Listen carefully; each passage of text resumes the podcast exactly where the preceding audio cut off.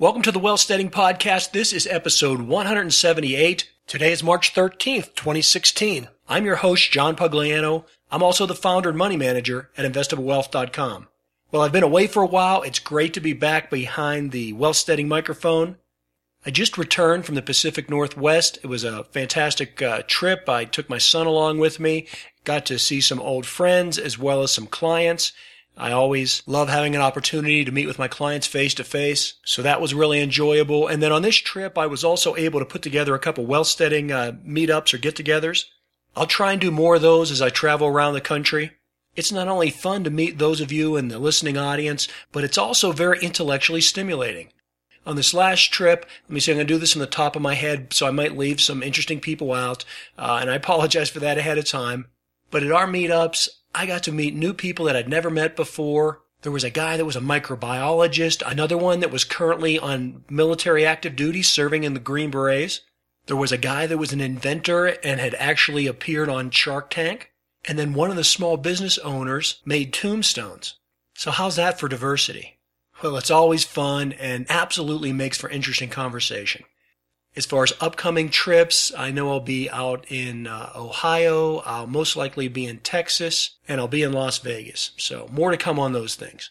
But let's get down to business. The last four weeks, the stock market has been performing extremely well. Now, in this episode, I don't want to go into a full market analysis. I'll probably come back and talk about that uh, later this week as things develop. I really want to see what happens after the Federal Reserve Open Market uh, Committee meeting on this Wednesday.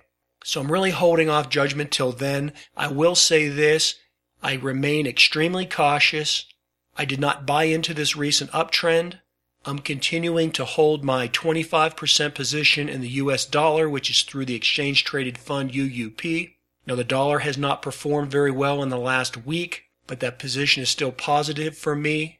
I'm going to stay in it for now because I believe that long term the dollar still does offer a level of safety where we might get a little bit return on our money, but at the same time, I don't expect there to be a, a major pullback or a significant loss in the dollar like we could see if we invested directly in the stock market. So that's a safe haven position for me. I'm also continuing to hold the 5 to 10% position in Walmart. Now, while that position has done very well over the last, you know, probably eight weeks or so, I bought into it earlier than that. I bought into it, I believe, uh, beginning middle of August 2015. My overall position there is probably down something like maybe five and a half, six percent. But I am continuing to hold that. I like Walmart. If I didn't own it now, I'd be buying it anyways. And then finally, personally, I do have a short that I'm continuing to maintain in gold. I'm not doing that with any client money. This is just the personal position of my own portfolio that I attribute to speculative, you know, trading or what I would call, you know, Las Vegas money. That position is down about 5% right now, but I am continuing to hold that. I still believe that that trade could move in my favor. Again, though, this is highly speculative. Nothing I'm doing with client money, nor is it anything that I think that you should be doing unless you have money that you just want to speculate with. I had also moved in and out of an oil position. That's something that happened really quickly. I held it for less than a week. I didn't have the opportunity to really post about it or talk about it here in the podcast. So I won't go into detail on that one. Uh, but I did catch a nice upward trend in an oil stock. Again, that was a position that was extremely speculative. It was Las Vegas money. It worked in my favor on this trade, but something like that is never anything you want to do with a large portion of your portfolio because, you know, easy come, easy go. Oh, but I'm digressing here. Uh, in any case, what I wanted to talk about today is not necessarily the nuts and bolts of the stock market or what's really going on right now, but what I did want to do was give you some idea of why I'm not participating in this recent uptrend. I remain very concerned. This goes back to, you know, lessons that I've learned over the last 30 some years of investing. One of those more painful ones was what I had learned over the summer of 2008 I had been 100% out of that market. I had been in cash. I decided to go 100% into the S&P 500 through SPY. You know, this was a position that I was going to hold for a week or two or maybe three. I was just trying to catch a, an uptrend in what I knew was an otherwise dirty market. But what happened in that trade was that it soon fell apart. It was only a counter trend rally, and that's what I think we're in right now. But at that time, this would have been the summer of 2008, probably early June or so. The market was moving up. It was in a counter trend rally. I jumped in 100%. I thought it was a sure thing. You know, again, maybe I'll just sit on it for a day or two, pick up a couple percent. Maybe I could ride it out for two or three weeks, make, who knows, 10, 15%. Well, that didn't happen. In a few days, it quickly fizzled out. And I thought, well, I'll hold it a little longer because it'll come back, right? Then I'll hold it a little longer because it'll come back. And it didn't, and it didn't. And over the period of the next, I don't know, four and a half, six, eight weeks, whatever it was, I lost a good 18% of my position. Now, again, this is at a time when I knew that we were in a troubled market. I had been 100% out in cash, but I got impatient. I wanted to make an, a little bit extra money. I thought, you know, I was the smartest guy in the market. And then over a period of about a month or two, I took like an 18, 20% beating and loss on my overall to- total portfolio. Now, I was smart enough at that point to get out of the market. I licked my wounds. I sat back. I studied things. And then I just watched the market unravel and turn out to be the worst recession of my lifetime and I resisted the urge to jump back in. I waited out the next six or seven months until I felt that we had reached a point of exhaustion in the market where it was unlikely that it could go lower. Now, I didn't think that it wouldn't necessarily go any lower. I just thought that if it did move lower, it was one of those kind of things where it was going to be a catastrophic failure and the whole financial system would fall apart and money wasn't going to matter anyways, or that it would get better. And so I did get back into the market. This would have been early in March of 2009. I got into the market a week or so before it ultimately had bottomed out, but then I was able to ride that up over the, you know, coming months and years into making a significant profit. And so what I learned during that period and what really solidified in my mind is that you don't want to jump into an unstable market. I've talked in many, many episodes about staying off of thin ice. If you're a new listener, you might want to go back and catch some of those old episodes where I talk about that hazard, right? I, I, was a kid that grew up in western Pennsylvania. I went to school up on Lake Erie. I spent a portion of my life living in Minnesota. People do a lot of ice fishing in those locations. And every year when it's early in the winter, you'll see people go out on the ice prematurely. The ice will crack and they'll fall in. Or likewise, at the end of the season, you know, sometime late into the spring when the ice is uh, thawed out too much, people will still go out onto the ice. The ice will crack and they'll fall through into the water. My theory about ice fishing has always been that I don't go out into the ice until I see that a guy go out there that's bigger and fatter than me. And then I walk in his footsteps. I think that's a pretty good analogy for the way that we want to trade in a turbulent stock market.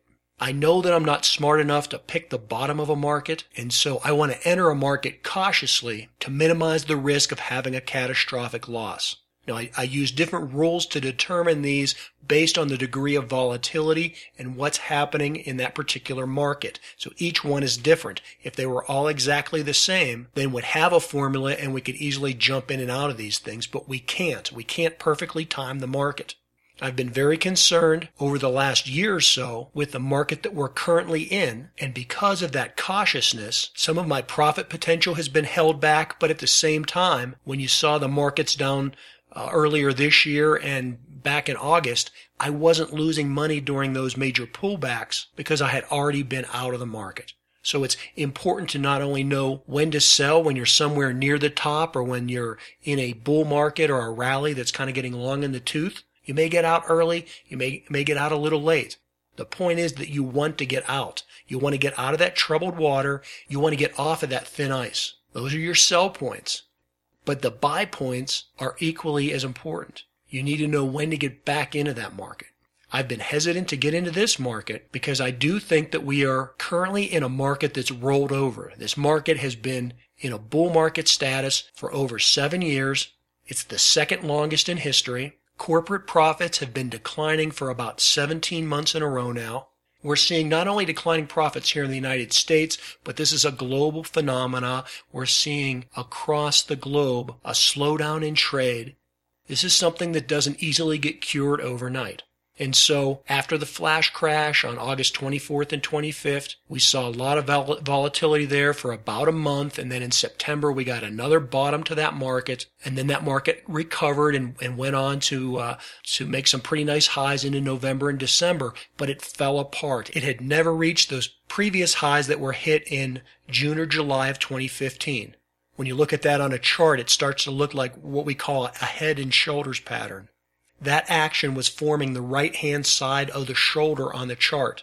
It was indicating that we were in a market that was rolling over, a market that had peaked out and was rolling over. And that's characterized by lower highs and lower lows. And that's exactly what we've seen since July of last year. Now, I'm not saying that we're going into an economic collapse or some kind of a meltdown. I don't think that the banks are going to fail. I don't think that this is probably going to be as bad as what we saw in 2008 but I don't think the worst of it is over yet. And so when I look at the alpha, you know, the amount of return I'm going to get in the market, I look at what my upside is and I look at what my downside is. And with this market, I continue to see a limited upside, but I see a substantially lower downside. For example, looking at the previous high that the market hit, that was somewhere around 2130 in the S&P 500, and looking at the level of where corporate profits are now and maybe where they're likely to be, could this market over the coming weeks or months, uh, you know, could there be a lot of enthusiasm that comes in and a lot of good corporate news? And could this market go up to maybe hit 2200 on the S&P 500, 2250, 2275? Well, I don't think it's likely, but it is possible. You know, the Federal Reserve could come out with you know, quantitative easing four. There could be all kinds of stimulus packages. The oil price could stabilize. I mean, all this good news could come out. And yes, maybe the market could go up that high. I don't think it's likely, but it's possible. On the other side, I look at the downside, and it wouldn't take a lot of bad news to drive this market down to significant lows. We've already seen the market deteriorate down to like the 1810, 1820 level. So any type of minor shock to the system could easily move this market down to 1790 or 1750 or maybe even 1620. That wouldn't be an end of the world apocalyptic scenario for that to happen. It could just be a little bit more bad news. And so that's why I remain cautious. I've learned through my own very painful experiences over the last 30 years that when you invest in the S&P 500, when it is below its 100-day moving average, the risk of a loss is much greater than when it's above its 100-day moving average. I blogged about this over at Investable Wealth. I've talked about it on this podcast many times. That is just one indicator of the level of risk and the level of thin ice and turbulence that the market may be in. Well, right now, the S&P 500 has just recently barely broken above its 100-day moving average. I think for the entire length of time of 2016, so two and a half months now, it's only been above that 100 day moving average for like three days. It closed above that average for maybe three days. It was only on Friday that the S&P 500 broke above its 200 day moving average for the first time this year in 2016. So yes, while over the past month the market has moved up nicely and it could continue to move, you have to be very cautious when that index is below a major moving average like a 100 or 200 day moving average.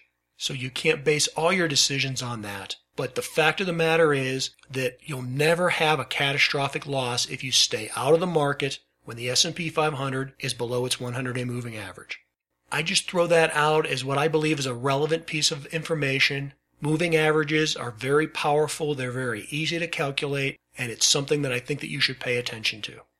The market that we're currently in hit its lowest bottom back on February 11th. The S&P hit a low at that day and then it's pretty much consistently gone up over these uh, past 4 weeks.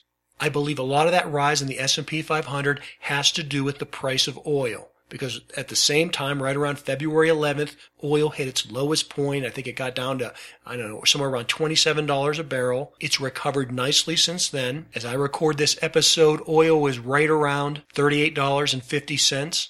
But as I said in previous episodes, and as I blogged about over at investablewealth.com, there is an imbalance between supply and demand in oil. There's also a big imbalance in the global trade in terms of products and services that are available versus demand for those products and services. So we're in a world right now that's very deflationary where we have a great deal of supply with limited demand. That's something that's not easily worked out overnight. Now, one of the main reasons that oil hit a bottom on February 11th is because OPEC came out and said that they were going to have some price stability, that they were trying to organize their members so that they didn't increase production anymore. Russia joined in and said they would agree to that. And a lot of that talk helped raise the price of oil. And I want to emphasize that it was talk. It wasn't necessarily action. The other thing that I want to put an emphasis on this is that they were promising not to increase their level of production. Well, right now, major producers like Saudi Arabia and Russia are pretty much producing full out anyways. I don't know that they have anything left to produce. But because of the revolution that we've seen in the United States with shale oil production, uh, that's part of horizontal drilling and with fracking, We've seen that Saudi Arabia is no longer the swing producer. We've come to a point where we've hit not peak oil, but we've hit peak OPEC. OPEC has had a cartel and a control on the petroleum industry for the last 40 plus years. Well, we've seen that come to an end because of the large advances that have been made in U.S. oil production. And, and, I talk about U.S. oil production. That same technology, though, will migrate and will move around the world. And so it, it won't be just a U.S. phenomena. You have to look back to 2005. In 2005, the United States was producing less than 5 million barrels of oil a day today, even after we've had this glut in oil and we've had consolidation in the oil industry and we've seen some, you know, over 2,000 small oil wells in the United States shut down, even though we've seen that, the U.S. is still producing in excess of 9 million barrels a day. So we went from under 5 to over 9 in less than a decade with more capacity, more reserves, and a lot more pumping and drilling capacity in the ground. The only reason we're not tapping that oil is because right now it's not economically justified to do that. But the oil is there. And that capacity can be turned off or turned on almost as simply as turning a valve. The United States has now become one of the top one or two or three oil producers in the world in terms of not only production, but in terms of known reserves. And that swing capacity has now shifted from Saudi Arabia to the United States. That dynamic did not change on February 11th. The only thing that changed was the cartel trying to fix pricing and fix volumes and flex a little bit of their muscle. I think those actions are too little and too late, and even if they do cap production levels, the overall demand for oil is not growing at the rate it needs to sustain pricing at the old levels of, you know, 80 to $120 a barrel. And so I think we are going to see low, lower oil prices. In fact, I personally think they're going to dip back down below that $27 a barrel level. Now, I don't know how long they'll stay there, but I do think they will go lower. And consequently, I think that this positive effect that raising oil prices have had on our stock market will work the other direction and will, and that one will be one of the reasons why we see the market go on to make new lows. The global slowdown is real and it's not something that can be fixed simply by OPEC saying that they're going to put a cap on production levels or simply because the leaders of the G20 get together and agree not to have a currency war. That talk does not have the same effect as actions. And so that really takes me to the topic that I ultimately wanted to talk about in this episode, which are negative interest rates.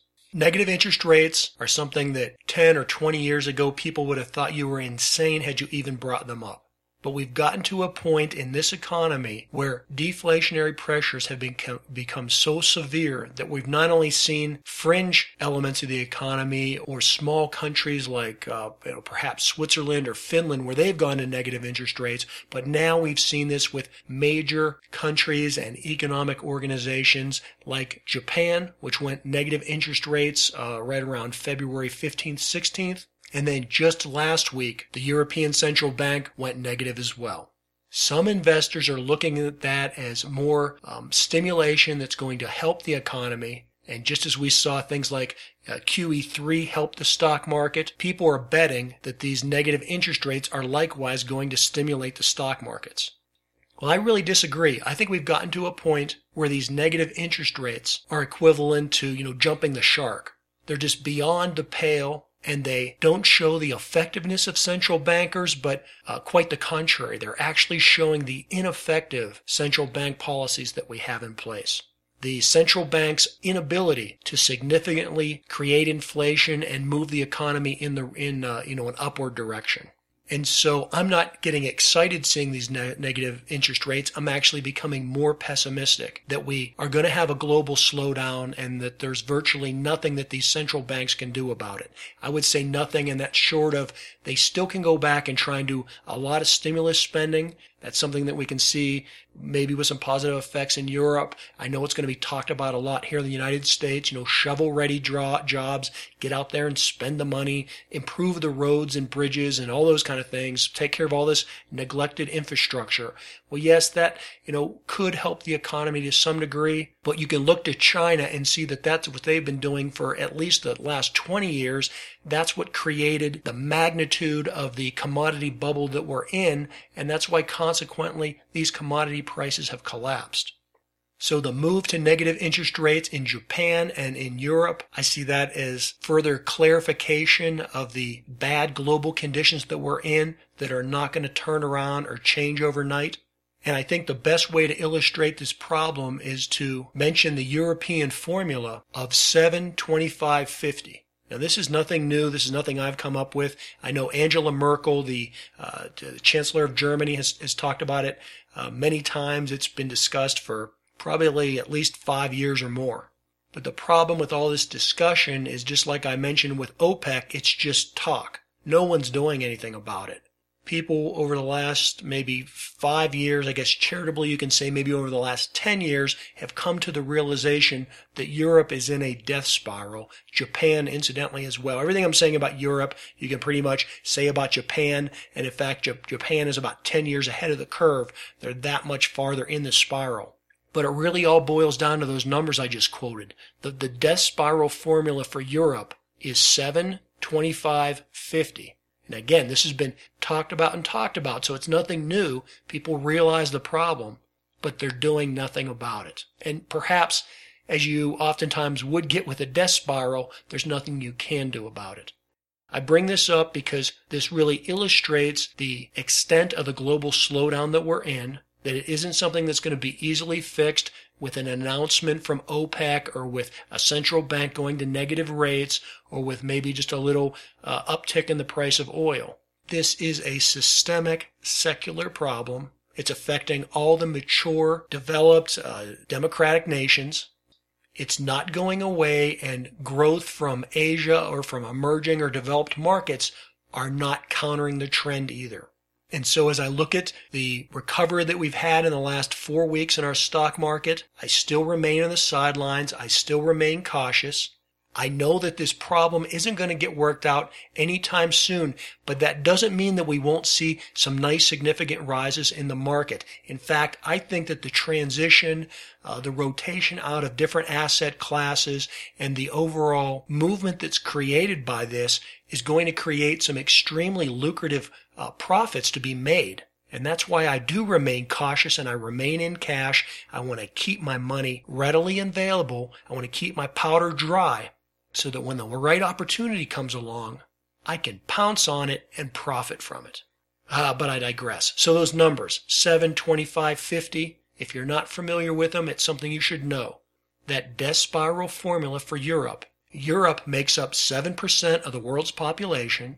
They hold 25% of the world's wealth, and they account for 50% of the world's welfare payments. And that's welfare in the terms of social spending, things like health care, early retirement, government services, things of that nature. Now, the reason that's a death spiral is because those first two numbers are getting smaller and that last number is either remaining constant or getting higher. So 7% of the world's population, well, the Europeans as well as the Japanese, they are in negative demographics where each year their population is getting smaller. It's not growing. So that 7% number gets smaller every year. They become less and less a percent of the global population.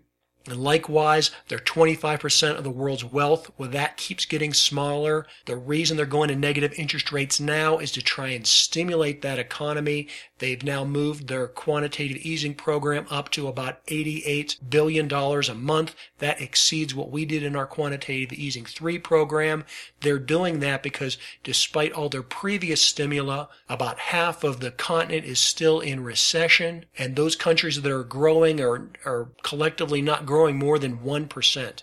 And so you can't maintain a healthy, wealthy Western civilization type democracy with 1% or less growth.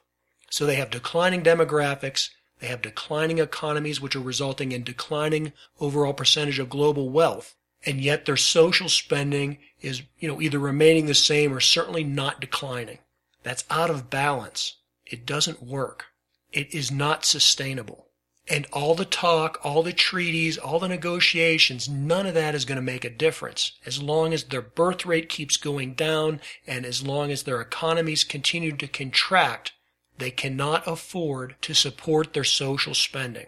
So that demographic and that economic deflationary death spiral that we see in Europe is also what we see in Japan. And then when you factor in the amount of global deflationary pressures we have with the slowdown in growth in China, that has a spillover impact to the commodity producing countries like Canada and Australia and Saudi Arabia, places like that but that has now been capped because commodity prices are anywhere from 50 to 80% of what they were just three years ago.